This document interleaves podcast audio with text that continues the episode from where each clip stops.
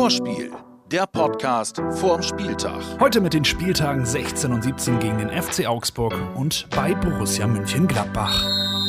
Sören Hems hier mit dem Vorspiel-Podcast und nicht nur ich bin dabei, sondern es braucht natürlich viel mehr. Unsere Jungs, unseren Coach, unseren Partner Umbro. Aber eins braucht es eigentlich am meisten und das fasst Clemens jetzt mal ganz gut zusammen. Mir persönlich fehlen unsere Fans, unsere Zuschauer extrem und ich glaube, da kann ich auch für alle sprechen in Bremen, im Umfeld. Und eben auch für den Vorspiel-Podcast. Boah, wann freue ich mich auf den Tag, wo ich wieder mit euch grünend in der Ostkurve stehen kann.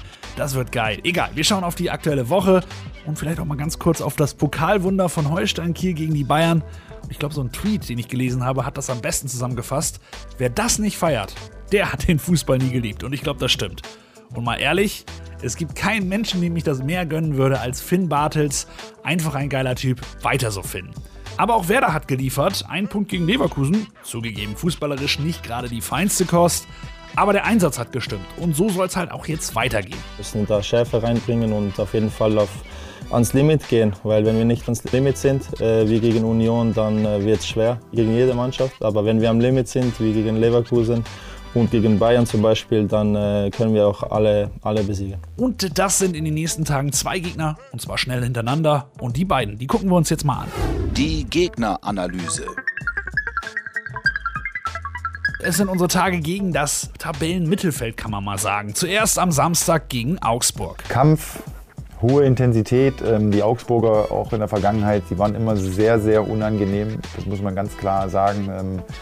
Sie kamen auch immer über ihre physische Präsenz, haben äh, sehr kompakt gestanden. Wir haben uns immer unheimlich schwer getan, auch die richtigen Räume zu finden. Aber ich glaube, gegen Augsburg ist einfach das Entscheidende, dass du, dass du intensiv im Spiel bist, dass du wach bist, dass du handlungsschnell bist. Aktuell Tabellenelfter mit 19 Punkten, in diesem Jahr bisher mit einem Sieg gegen Köln. Aber letzte Woche gab es eine deutliche 1 zu 4 Niederlage gegen Stuttgart.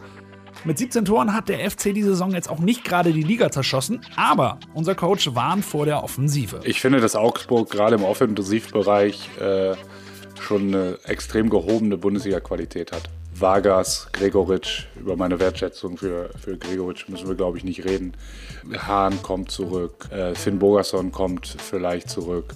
Also da ist schon äh, Niederlechner, das ist letztes Jahr äh, fast ein 15-Tore-Stürmer gewesen. Also äh, das ist schon eine extrem hohe Qualität, die, die Augsburg da hat. Am Dienstag geht es dann weiter mit unserer Reise ins absolut obere Mittelfeld, nämlich zu Borussia München-Gladbach. Tradition cooler Verein mit viel Reichweite und ich glaube, ja, viel Spielfreude in den letzten Jahren. Tabellensiebter mit 24 Punkten und die Fohlen sind auch aktuell extrem gut drauf. Zwei Siege in 2021 und der letzte war halt dieses 3 zu 2 gegen Bayern. Das sollte schon Warnung sein. An diesem Wochenende müssen sie dann auch noch mal gegen Stuttgart ran. Aber Moment mal eben. Gladbach, Gladbach, da war doch noch mal irgendwas. Oh nee, nicht das schon wieder. Mach das aus! Diese Tourmusik, viel zu oft gehört. Ich glaube, euch geht's auch so.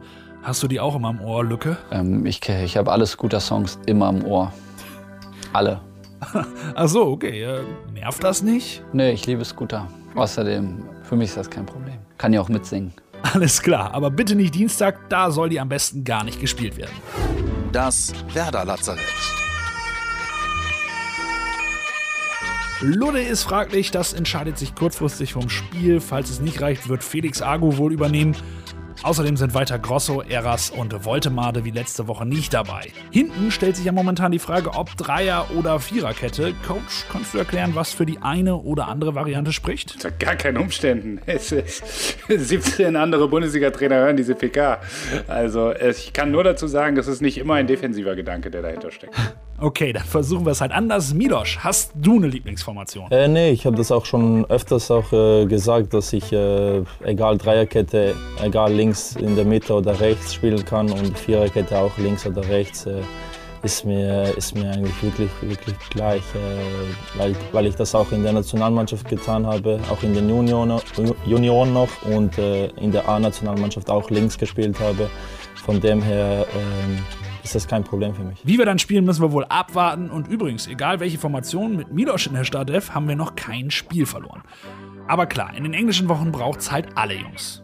Ich frage mich gerade mal so, wie geht man eigentlich als Profisportler so eine englische Woche? Ja, sehr professionell sein, gut essen, gut schlafen und gut regenerieren und in den Spielen Vollgas geben. Kurz vor Schluss kommt noch eine richtig, richtig gute Nachricht, nämlich von unserem Nick Woltemade. Moin, liebe Werder-Fans. Ich habe gerade meinen Vertrag verlängert. Ähm, bin super glücklich darüber, in der, meiner Heimatstadt mit euch äh, ja, meine nächsten Jahre weiter zu verbringen. Und ähm, ich freue mich auf euch, wenn ihr wieder da seid. Ein echter Bremer Jung bleibt, ja, eben halt ein Bremer Jung. Ich bin als kleiner Junge immer ins Stadion gegangen. Ähm, ja, bin jetzt nun mal seit 18 Jahren auch schon hier. und ähm, ja, ist einfach, ist mein Herzensverein, also das kann man nicht, kann man nicht anders sagen. Ich spiele seit zehn Jahren hier, kenne hier so gut wie alles in- und auswendig, kenne es von, von den Kunstrasenplätzen bis ins Cäsarstadion und ähm, ja, bin einfach super glücklich. Das sind wir auch, Nick. Werd schnell wieder fit und dann freuen wir uns auf geile Jahre mit dir. Und jetzt freuen wir uns aber erstmal auf die Werder-Spiele, die kommen und auf unseren Ayrton. Das ist Kugelblitz, das Ayrton-Anekdote. Ja, es Ausflug, das ist eine, eine drei Punkte hier, drei Punkte da und immer. Und das ist eine, von meiner Meinung, diese äh, Ausflug, das, das ist von diesem Jahr auch diese, eine Konkurrent für die zweite Liga. Ich glaube nichts.